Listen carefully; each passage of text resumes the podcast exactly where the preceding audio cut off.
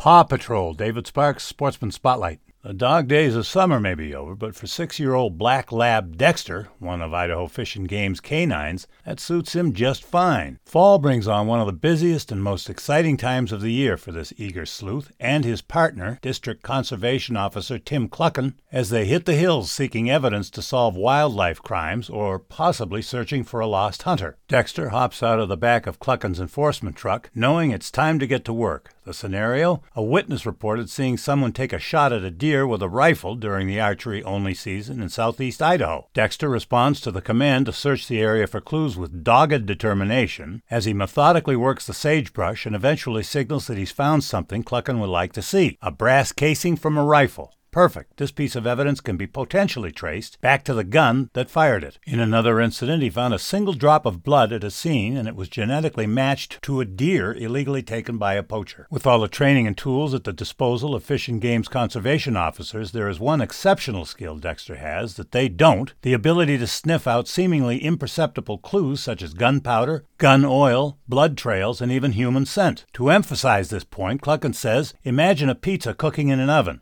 People can definitely smell the pizza, but Dexter can actually smell every ingredient that went into making the pizza. So, the nose knows. Hope you enjoyed Sportsman Spotlight. I'm David Sparks.